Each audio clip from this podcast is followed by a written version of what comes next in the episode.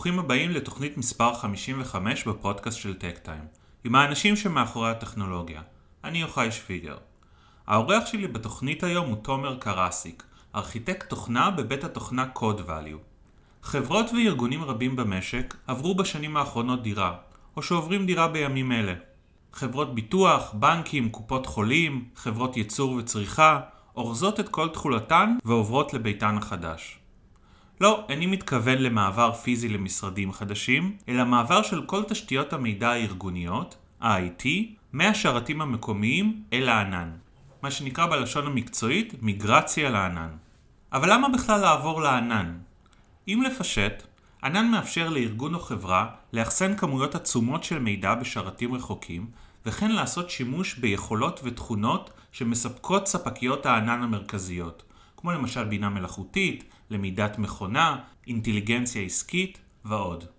כמו כן, הענן מהווה פלטפורמת פיתוח שמקנה לארגון הרבה יותר גמישות וסקלביליות בהשקת יישומים חדשים וביצוע שדרוגים ועדכונים. למעשה, המעבר לענן מאפשר ומספק לארגון הזדמנות להמציא את עצמו מחדש, להנדס מחדש, בצורה יעילה וחכמה יותר, את התהליכים הארגוניים הפנימיים, כמו למשל ניהול נתוני לקוחות ושיתוף ידע ומשימות בתוך הארגון, וכן לשפר את טיב השירות או האפליקציה ללקוח. מדובר באחת המגמות הסוחפות ביותר בעולם הארגוני בשנים האחרונות. ואם בעבר היו אליה חברות בעלות האוריינטציה היותר טכנולוגית שביצעו את הקפיצה, הרי שהיום גם ארגונים מסורתיים ושמרנים יותר, כמו חברות ביטוח, בנקים, משרדים ממשלתיים וגופי ביטחון, מבצעים את המעבר לסביבה החדשה. אבל איך עוברים לענן? ובכן, אם היה מדובר במעבר למשרדים חדשים, היינו כנראה שוכרים את שירותיו של ארכיטקט כדי שיבנה עבורנו תוכנית מפורטת של מבנה שישרת את כל צרכינו העסקיים והארגוניים. כדי לעבור לענן אנחנו צריכים, ובכן, גם כן ארכיטקט, ארכיטקט תוכנה. תפקידו של ארכיטקט התוכנה הוא ללמוד לעומק את התהליכים הארגוניים, הצרכים העסקיים, טיב השירות ללקוח וכל היבט והיבט בפעילות השוטפת של הארגון, ולגבש תוכנית לתשתית טכנולוגית מפורטת שתתאים לארגון ושתאפשר לו לבצע את המעבר בצורה חלקה וכך שיוכל למקסם את כל היתרונות שמציעות פלטפורמות הענן. בשיחה מדבר תומר על המסלול המקצועי שהוביל אותו אל משרת הארכיטקט, על מה שמנחה אותו כשהוא מגבש תוכנית טכנולוגית עבור לקוח, וכן על אהבתו למקצוע שהוא בדיוק על התפר שבין העסקי, הטכנולוגי והבין אישי. שתהיה האזנה מהנה. שלום תומר ותודה רבה שהסכמת להשתתף בפודקאסט שלנו. אתה ארכיטקט בחברת uh, שירותי הפיתוח Code Value, מספקת מגוון שירותי פיתוח בתחום הענן והדיגיטליזציה וכולי. וזהו אנחנו ככה נדבר היום על uh, כל מיני נושאים חמים בעולם הפיתוח.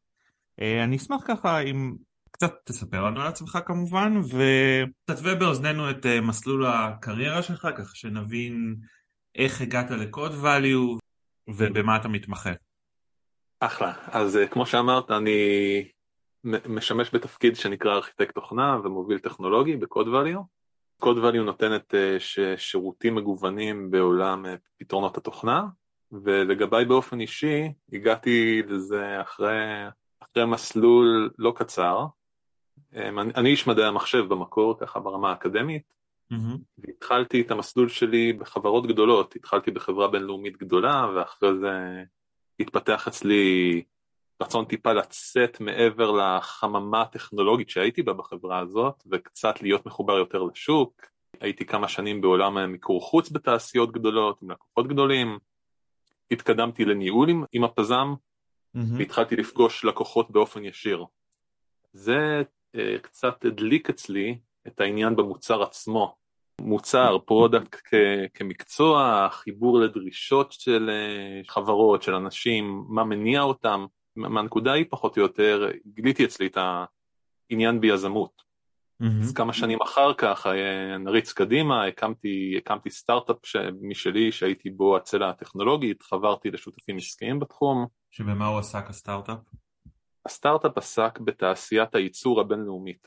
ספציפית אה, עם התמקדות במזרח אסיה, יש המון, אה, המון עסקים, המון גורמים בעולם המערבי שמשתמשים בשירותים, שירותים של אנשים במזרח אסיה, אבל כל המנגנון שמבצע את זה הוא מנגנון שאני יכול לקרוא לו, uh, excuse my French, קפיטליזם חזירי. זאת אומרת. חברות מערביות מאוד מאוד גדולות עם המון שומן ניהולי, שמנצלות את העובד הפשוט שנמצא מאחורי הקלעים בצורה אנונימית.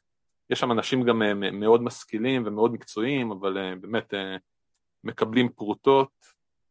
ואיזה שירות הם מספקים? מספקים שירותי ייצור מגוונים במגוון תחומים. שירותי ייצור שם... פועלים?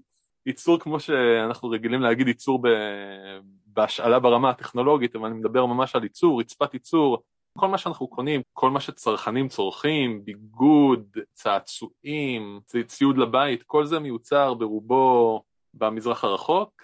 השותפים שלי עבדו בתעשייה הזו הרבה שנים בסין, והכירו את היתרונות שלה, הכירו גם את החולאים שבה, וניסינו לגשר, ניסינו לגשר על הסיפור הזה מבחינה טכנולוגית ולייצר אה, ציניות בצד, אה, עולם קצת יותר מוצלח, לבצע שינוי יסודי בתעשייה הזו על, ידי זה שאנחנו מורידים את התיווך של החברות באמצע ויוצרים קשר ישיר, כמו שאנחנו רגילים לראות במרקט פלייסים, mm.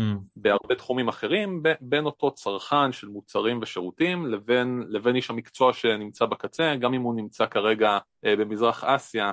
ומה עלה בגורלו של הסטארט-אפ? אז אה, הסטארט-אפ היה לנו מוצר אה, מדף ולקוחות אה, קיימים, ו- היינו במאיץ סטארט-אפים בירושלים, ואחרי השלב הראשון, כשהגענו לאתגר של לבצע scale, אה, גדילה ברמה האופרטיבית, שכבר לא הייתה הפריבילגיה לבצע את הדברים בצורה ידנית, בשטח, בסין, אלא ליצור מנגנונים, היה איזשהו, נקרא לזה דיון אסטרטגי בין השותפים שלי על דרך הפעולה, ש... הסלים ועל רקע זה המנכ"ל החליט לעזוב, קצר לך את האופרת סבון, אחרי זה החלטנו, כשבחנו את כל האלטרנטיבות, בסופו של עניין עם כל הצער שבדבר החלטנו לסגור את הפעילות שלנו. Mm-hmm. למרות, אה, למרות שאני עדיין אה, מאמין גדול בצורך ובמוצר. אתה האיש השני מקוד value שאנחנו מארחים בפודקאסט, והסיפור שלך בקווים כלליים קצת מזכיר לי את האורח הקודם, האורח הקודם היה עמית כינור, לדעתי הוא גם ארכיטקט בחברה או פוזיציה אחרת.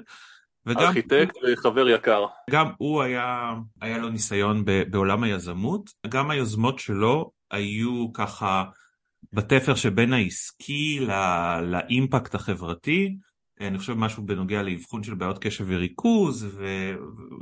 באמת, הפתרון שלהם עדיין אה, פעיל. כן, נכון.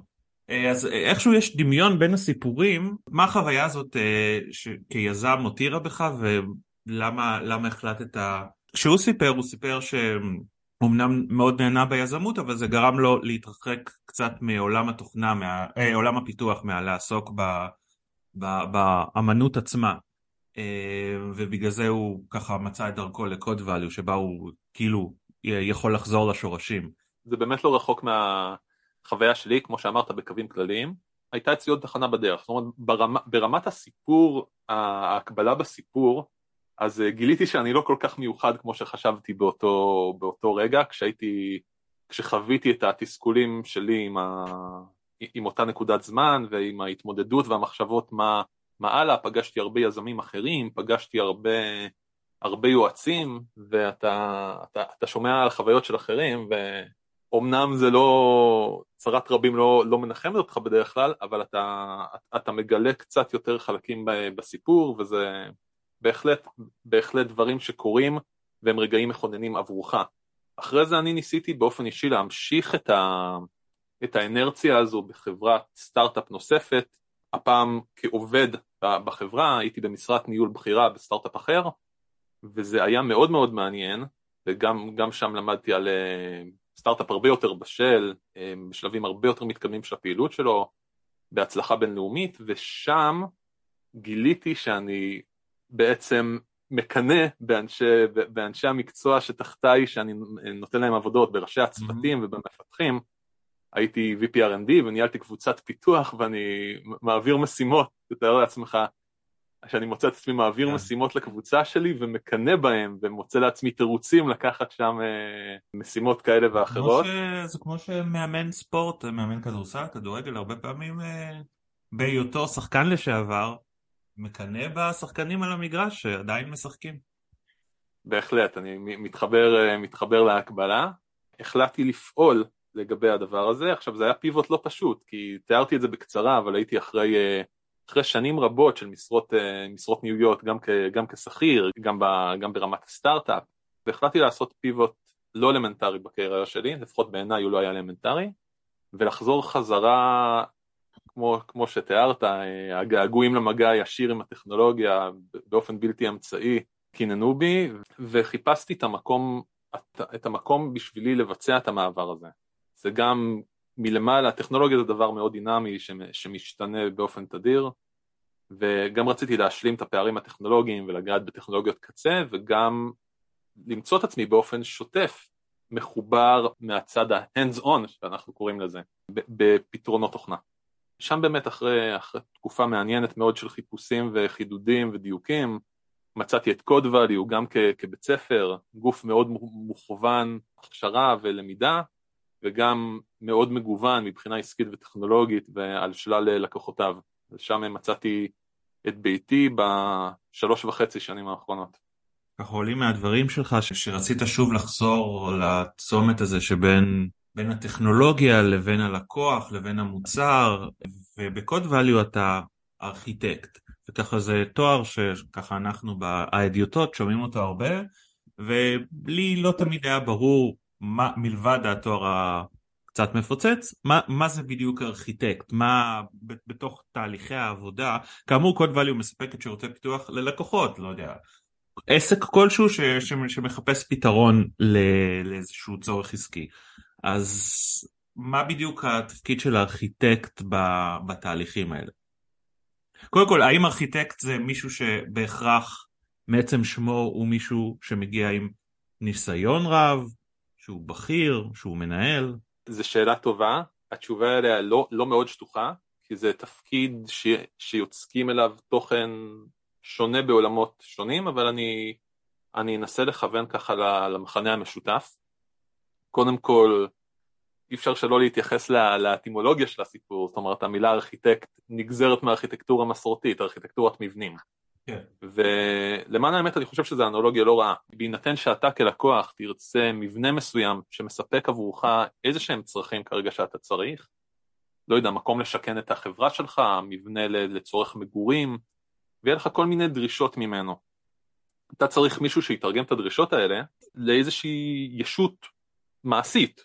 לחלל. לאיזשהם, לאיזשהו מבנה בשטח עם חלקים שונים, ושהחלקים האלה יקיימו את הפונקציונליות השונות, וגם יהיה להם ערך כנראה אסתטי, שיהיה לך אה, נעים, נעים לחיות בו ונעים לארח בו, וגם שהוא יהיה בטיחותי עבורך ועבור, נקרא לזה המשפחה שלך או העובדים שלך, בשביל הדאגה לכל הצרכים האלה אתה תביא ארכיטקט, אדריכל, מהנדס, קבלן, זאת אומרת, אנשי מקצוע שהם לומדים את הדרישות שלך ובעצם מספקים פתרונות פרקטיים. אז בנמשל בעולם, בעולם הנדסת התוכנה, זה בדיוק התפר בין העולם האמיתי נקרא לזה, עולם ה, העולם העסקי על הדרישות שלו ועל הפונקציונליות שנדרשת עבור לקוח מסוים, לבין העולם הטכנולוגי. לצורך העניין, אנחנו כארכיטקטים פוגשים דרישות עסקיות מופשטות, הן יהיו אפויות ברמה כזאת או אחרת, ולפעמים אפילו נדרש חידוד של התהליך העסקי, זאת אומרת, לפעמים העבודה שלנו מתחילה עוד בצד העסקי ונדרש שם אה, הרבה עבודה מול הלקוחות, אבל באופן הדרגתי אנחנו נהפוך את, אותה, את אותם דיונים עסקיים של מה שנקרא עולם הבעיה או האתגר פתרונות טכנולוגיים מפורטים. זה התפקיד שלנו. לרקום תוכנית מעשית של פתרונות טכנולוגיים שיצפקו את אותן דרישות. מה גם שהלקוחות מכירים את הדרישות הפונקציונליות, באותו אופן שאתה ביקשת מה, מהאדריכל לבנות משהו, אבל אתה לא התייחסת לאטימות שלו לנוזלים בהכרח, או לזה שהוא יהיה עמיד במשקל מסוים, או כל מיני דברים כאלה, שאתה בעצם כ... כאדם פשוט שיש לו דרישות פונקציונליות, לא, פשוט לא מודע אליהן בדרך כלל. אז גם בעולם ארכיטקטורת התוכנה יש אה, עיסוק מסביב לדבר הזה ואנחנו קוראים לו בשפתנו דרישות לא פונקציונליות. אנחנו נרצה שמערכות תוכנה מודרניות תהיה להם, תהיה להם יכולת גדילה ככל שהעסק גדל, ככל שמספר הלקוחות גדל, מספר משתמשים גדל, נרצה רמת אמינות מסוימת ורמת זמינות מסוימת, נרצה קלות תחזוקה, נרצה שזה תהיה טכנולוגיה שיש לה תמיכה ואורח חיים, כל הדברים האלה הם לרוב לא בראש מעייניו של הלקוח מפאת חוסר מודעות. אנחנו מפגישים אותו במפגש מאוד מתווך על ידינו מסביב לכל ה... כל נושא הדיון האלה, ואנחנו צריכים לתקשר לו גם את הטרייד אופים. הרבה פעמים יש, יש איזו משמעות תפעולית ומשמעות פיננסית לכל החלטה שתילקח בנקודות האלה. ומה הם, אם נמשיך בהקבלה, אז אם בארכיטקטורה, אבני, אבני הבניין של המבנה הם זה, זה, זה לבנים וצינורות וזכוכית וכולי וכולי. מה, מה הם אבני הבניין בפתרון טכנולוגי? אז לפ, לפני שיש לנו אה, לבנים וצינורות וזכוכית, יש לנו בכלל את, ה, את הצורה שהמבנה בנוי. Mm-hmm. אז אם אנחנו רוצים להתחיל, לדעתי זה הרמה החיצונית שצריך לה, להגדיר. אוקיי. Okay. זאת אומרת, אנחנו קודם כל מגדירים איזה חלקים יהיה, ב, איזה חלקים יהיה במוצר, במוצר התוכנה אני מתכוון. לרוב במוצר תוכנה יש, אה, יש יותר מחלק אחד שניתן אה, להפריד אותו לחלקים ולתת לכל אחד מהם אחריות מוגדרת ולדבר על קשרי הגומלין ביניהם כדי לקיים את אותו צורך כללי שאנחנו מנסים להשיג. ואנחנו מגדירים את אותם חלקים ונותנים לכל אחד מהם את, ה, את השם ואת המשמעות ואת האחריות הטכנולוגית שלו. וזה לצורך העניין השרטוט, השרטוט החיצוני של המבנה. נגיד אם, סתם, אם מדובר באיזו אפליקציה, שזה נגיד איך, נראית, איך נראה הממשק של האפליקציה מול ה end user ומה קורה מאחורי הקלעים, זה נגיד המרכיבים השונים? כן, זה יכול להיות, קודם כל נדבר על איפה, איפה המשתמש, משתמש הקצה פוגש את האפליקציה, מה שנקרא client. זה יכולה להיות אפליקציה סלולרית, זה יכול להיות אתר, זה יכול להיות מוצר שאנחנו מתקינים אותו מקומית על, ה, על המחשב שלנו, או על איזשהו, על טאבלט, הולכים צעד אחד יותר פנימה. יש לנו איזושהי מערכת אה, שאנחנו קוראים לה סרבר או שרת, שהיא מקבלת את אותן קריאות מה, מה, מהאפליקציה ו, ו, ונותנת אותו מענה. זאת אומרת, בהנחה שהאפליקציה עצמה היא לא היא לא גוש אחד והיא משהו יותר מורכב, וכל המידע והחוכמה שיש בתוכה לא יכולים לשבת בהתקן הקצה, לצורך mm-hmm. העניין, mm-hmm. כמו שאמרנו, במכשיר הנייד או, ב, או במחשב, יש מאחוריה גם חוכמה מאחורי הקלעים, יש קישוריות. גם, כן. גם החוכמה הזו יכולה להיות מורכבת מיותר מחלק אחד, יש, יהיה חלק שמאבד מידע, וחלק שמאחסן מידע, ויכול להיות שתהיה שם, אפשר להתחיל לזרוק uh, buzzwords בעולמות מודרניים, יהיה חלק ש... מפיק תובנות עסקיות מהנתונים, בינה מלאכותית, למידת מכונה, יהיה, יהיה חלק שמפיק אה, דוחות, יהיה חלק שבוחן יהיה בוחן באופן שגרתי את הבריאות של המערכת ואולי שולח, אה, שולח התראות למתפעלים, אולי מנטר את המשתמשים ושולח להם אה, תובנות. יכולים להיות הרבה מאוד חלקים וזה מאוד משתנה, וזה גם לדעת איזה, איזה ספק הכי מתאים ללקוח, נגיד יש אה, שירותי ענן של אמזון ושל מייקרוסופט ושל גוגל, אז זה לדעת, אני מניח שיש ביניהם איזו שונות מסוימת והרבה דמיון, אז זה ממש להגיד גם מול איזה ספק ענן כדאי לך לעבוד, שמספק את הפתרונות הכי מתאימים לצרכים שלך?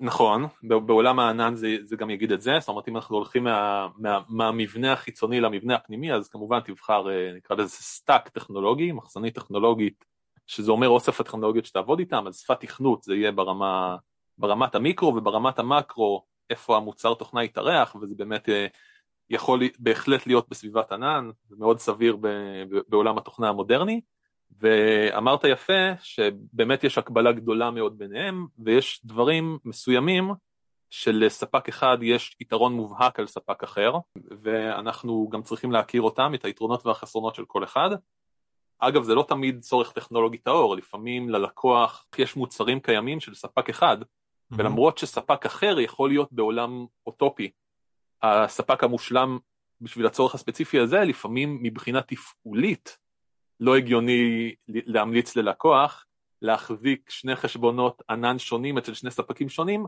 זאת אומרת כל מיני שיקולים כמו שאמרתי לך בגזרה הלא פונקציונלית בהכרח. סתם אני אקח דוגמה, אם לענן מסוים יש יתרון במוצר שנותן לעולם ה-IoT, Internet of Things, אני יכול להמליץ עליו, אבל אני לא אעשה את, העבוד, את העבודה שלי כמו שצריך אם אני אתייחס רק לדרישות הפונקציונליות של הלקוח, כי יש גם את, את העולם הלא פונקציונלי. יכול להיות מצב שללקוח יש מרכז פעילות במקום של ה... לספק הענן הזה אין נוכחות.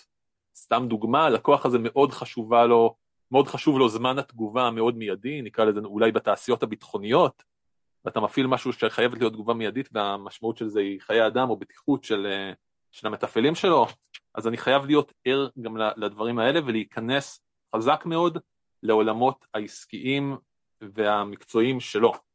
כמה אלמנט התקציב, המשאבים הכספיים של הלקוח, יש להם השפעה על התוכנית שבסופו של דבר אתה מנפיק? השפעה גדולה מאוד. קודם כל לעצם השירות שלי יש השפעה על מה, מה, מה הלקוח רוצה ומוכן אה, להשקיע בסיפור הזה. גם את זמן העבודה שלי אני צריך לתכנן לפי האילוצים של הלקוח. אילוץ כספי ואילוצי לוח הזמנים הם אה, חלק, חלק מרכזי בסיפור. לקוחות שנמצאים במצב עסקי דומה מבחינת הדרישות שלהם, יכולים למצוא את עצמם עם המלצה שונה מאוד מצידי, אם אחד, אחד מדבר על תקציב מאוד מוגבל ומערכת שצריכה לעלות לאוויר תוך חודש, ואחד מהם מדבר על בוא תיתן לי את הדבר הכי טוב שאתה יכול להמליץ, ואנחנו יכולים לפרוס את זה על פני תהליך פיתוח של שנה. Mm-hmm. וגם כמו שאמרתי, כל הנושא, במיוחד בעולמות הענן, כי, כי בעולמות הענן המודרניים, כמעט כל פעילות שלך מול השירותי הענן שאתה משתמש בהם כלקוח, מתומחרת. בדרך כלל מתומחרת לפי שימוש, ולאו דווקא לפי תשלום קבוע. אם יש לקוח שה... שמבחינה אופרטיבית זה לא רלוונטי לו, אז זה שיקולים שצריך לשים על השולחן מראש. מתוך מודעות לסיפור הזה, אנחנו גם התחלנו בתוך, בתוך code value לספק אה, המלצות ספציפיות מסביב לעניינים האלה, זאת אומרת אנחנו מוצאים את עצמנו, אני אספר לך על טרנד שקורה עכשיו בתעשייה, הרבה לקוחות מוצאים את עצמם במקום שהם מנסים לייעל את, ה, את ההתנהלות שלהם, כי מאוד קשה למצוא, כשאתה חברה גדולה ומצליחה, אז גם המערכות שלך, האופרציה שלך מסביב מערכות התוכנה מאוד גדולות, וצריך רמה של מומחיות כדי לדעת לשלוט בהן ולדעת לייעל אותן, וזה גם עוד שירות שגדלנו לתת אותו מתוך הצורך העולה בתעשייה. ולייעל אותו, זה ככה מתקשר לשאלה שהתכוונתי לשאול, אני, אני קצת רוצה לקבל צבע על הפרויקטים שקוד ואלי עוסקת בהם. אתם מציינים שאתם עוסקים הרבה בתחום הענן, אז כשאתה מדבר על, כשלתחום הענן יש הרבה אספקטים של אה, התייעלות. תוכל קצת לספר לנו מה, מה בערך המכנה המשותף של, של הפרויקטים של, ש CodeValue מעורבת בהם? זה מדובר בלקוחות גדולים, לקוחות קטנים, זה enterprise, חברות סטארט-אפ. זה, זה גם בגלל שאתה עובד מול הרבה לקוחות, אתה קצת אה, מקבל, יש לך תמונה כזאת מלמעלה של לאן הולך, הולכת התעשייה. ספר לנו קצת על, על, על, על המגמות הללו. יש לי את הפריבילגיה הזו ואני שמח עליה של אה, לראות הרבה לקוחות ולפגוש הרבה עולמות, אה, עולמות תוכן. עם זאת, דווקא ממקום טוב, קצת קשה לי לענות על השאלה שלו, על השאלה הזאת בלשון ששאלת אותה. כי באמת, אה, באמת כך יצא שאנחנו מאוד מאוד מגוונים מבחינת עולמות התוכן. אנחנו עובדים, עובדים עבור חברות enterprise, זאת אומרת השמות הגדולים בתעשייה, חברות בינלאומיות ענקיות, ואנחנו עובדים גם מול סטארט-אפים קטנים, אנחנו עובדים מול חברות בתחום טכנולוגית הקצה, חברות שהן אה, טכנולוגיות ומוכוונות תוכנה במהות שלהן, וגם עובדים עבור תעשיות אה, נישה, עבור תעשיות ביטחוניות, תעשיות רפואיות, תעשיות פיננסיות מסורתיות, וגם אה, דברים מודרניים. אז בהחלט מאוד מאוד מגוון, וזה גם, גם המגמה שלנו להמשך. ספציפית בהתייחס לענן, אם אנחנו בכל זאת מחפשים את המכנה המשותף, אז כן, יש, יש בהחלט טרנד הולך וגדל לעבור לתעשיות הענן. מכיוון שהתעשייה הזו הלכה והבשילה וגם שחקנים מאוד זהירים שישבו על הגדר וחיכו חיכו לראות את, ה, את החברות אה, הראשונות מאמצות, גם זה, גם הרכבת הזו יצאה מהרציף שלה מזמן. יש המון המון דוגמאות מוצלחות מאוד, חברות של כל תשתית התוכנה שלהם והאופרציה נמצאת בענן, לא חסרות דוגמאות, ומעכשיו זה הפך לשוק שזה רק עניין של זמן עד שהטרנספורמציה תהפוך להיות דיגיטלית, כמו שג'רי סיינפלד אמר עד כמה הוא מעריך את האנשים הסינים שראו מזלג והם בכל זאת ממשיכים לאכול עם צ'ופסטיקס. אז באותה צורה אנשים שמתחזקים את, האופר... את אופרציית השרתים שלהם בצורה מסורתית, לא, לא אומר שזה דבר שלילי לכל לקוחות ויש לקוחות שיש להם הצדקה עבורם, אבל באופן כללי אנשים שעשו את זה מסיבות מסורתיות, מבינים שזה, שזה כבר עושה להם המון שכל גם מבחינת מאמץ, אנרגיה, זמן, תפעול, פיננסים, מכל בחינה, וכמובן מבחינת יעילות מערכות התוכנה, עושה להם שכל אה, לעבור לענן ופונים אלינו הרבה עבור התהליך הזה ולמנף את הניסיון והידע הקולקטיבי שיש לנו בפרויקטים האלה. מדובר בהרבה פעמים בטרנספורמציה ארגונית משמעותית שממש משפיעה על, על התהליכים אה, ועל על, על כל ההתנהלות השוטפת, לא? בהחלט. שנה שעברה יצא לי להרצות בכנס שעשינו בסינמה סיטי וכחלק מהמחקר שעשיתי עבור הכנס נתקלתי במחקר מעניין שגרטנר עשו. Mm-hmm. אני, אני לקחתי אותו לכיוון של תוכנה, אבל אתה, אתה שואל שאלה מעניינת, כי הסקר הזה לא בדיוק סקר, זה יותר מחקר שגרטנר עשו לגבי הצלחה של ארגונים בתקופת הקורונה. המעניין yeah. כן. בכל המחקר שהם עשו היה שהמסקנה שלהם הייתה שארגונים שהצליחו לשרוד או אפילו לשגשג בתקופת הקורונה הם ארגונים שידעו למדל את, הפעיל, את הפעילות שלהם לחלקים עצמאיים וגמישים. ואם זה מזכיר לך משהו, אז זה, זה בצדק, כי בעולם התוכנה אנחנו עושים את זה הרבה ב, ב, ב, בעולמות של אה, מידול מערכות תוכנה לחלקים קטנים ועצמאיים. אה, קונטיינרים? נתקלת עם קונטיינרים, microservices, אני יכול לזרוק פה את ה buzzwords, כן. אבל, אה, אבל יש פה הקבלה מאוד ברורה. אני, אני בהרצאה שנתתי באמת לקחתי את זה לעולם הנמשל, ודיברתי על איך עושים את זה בעולם התוכנה, אבל כמו שאמרת, יש איזו הקבלה גם ברמה הארגונית, וארגון, ארגון שלא לא יודע לעשות את המעבר ב-DNA הארגוני שלו, יכול להתקשות, יכול להיווצר פער בין ארגון עם שיטות עבודה וצורת חשיבה מסורתית, לבין אזור מסוים בארגון שעבר מודרניזציה, ועכשיו יש איזשהו פער בשיח. אנשים לפעמים מפחדים משינויים לא רק, לא רק בתעשיות המסורתיות, גם בתעשיות מודרניות, אנשים לא מרגישים בנוח כשמזיזים את הגבינה שלהם, ו- וזה בסדר, זה, זה ממש בסדר, אנחנו פשוט, כאנשים שבאים במגע עם לקוחות, צריכים להיות מודעים גם להיבטים האנושיים של הסיפור. זאת אומרת, גם למיומנויות הרכות שנדרשות כדי להנגיש שינוי כזה, ולא רק ברמה הטכנולוגית, כי כמו שאמרת, ואני מסכים עם זה לחלוטין, שינוי כזה מתבטא גם ברמה הארגונית, כי בסופו של עניין אנחנו יכולים לעשות מה שנקרא, קוראים לזה lift and shift, זה בעצם לקחת מערכת שהייתה מערכת אה, תוכנה מסורתית, מקומית, להרים אותה כמו שהיא, ולהניח אותה בענן, בעצם באיזשהו מחשב מרוחק, mm-hmm. שפשוט אה, במקום להתחבר לחדר מחשב שהיה בתוך אותה חברה ושמרו עליו אנשי IT, אז אה, מתחברים למערכת שהייתה, שעכשיו נמצאת בסביבת ענן ומתחזקים אותה אנשי DevOps, אם נדבר על הטרמינולוגיה של אנשי המקצוע, אבל, אבל בפועל זה, זה גיש, גישה מאוד בסיסית לסיפור. אם עושים את זה כמו שצריך ובצורה יסודית, אנחנו משתדלים לחלק את המערכת, לא רק להרים אותה ולהזיז אותה, למדל אותה, להבין עד הסוף מה היא עושה, ואם אפשר לחלק אותה לחלקים, ואם זה עושה שכל לחלק אותה לחלקים, ואם חלק מסוים צריך יותר או פחות קשב, וצריך צרכים מיוחדים, ויש שירותים, הרי גם פה אנחנו לא ממציאים את הגלגל מחדש, ולא לא כל דבר צריך לפתח. בעצם יחד עם התפתחות של ספקי הענן, התפתחו גם שירותים שמנגישים בעצם ייעודים ספציפיים, כמעט כל דבר שאתה רוצה, יש, יש איזה חלקים בפאזל, אני המשלתי את זה בהרצאה שלי ללגו, חתיכות לגו שמרגע שאתה בונה אותם פעם אחת בצורה טובה, אתה תוכל לקחת אותם ולהרכיב אותם אמ, במערכות שונות בצורה טובה. העניין הוא שצריך לדעת לעשות את זה בצורה יעילה, בצורה שהטכנולוגיה תעבוד עבורך כארגון ותבטא, ותבטא טוב את מה שאתה רוצה לעשות ואת הזהות שלך, ולא להפך, לא, לא למצוא את עצמך בסופו של עניין עובד עבור הטכנולוגיה.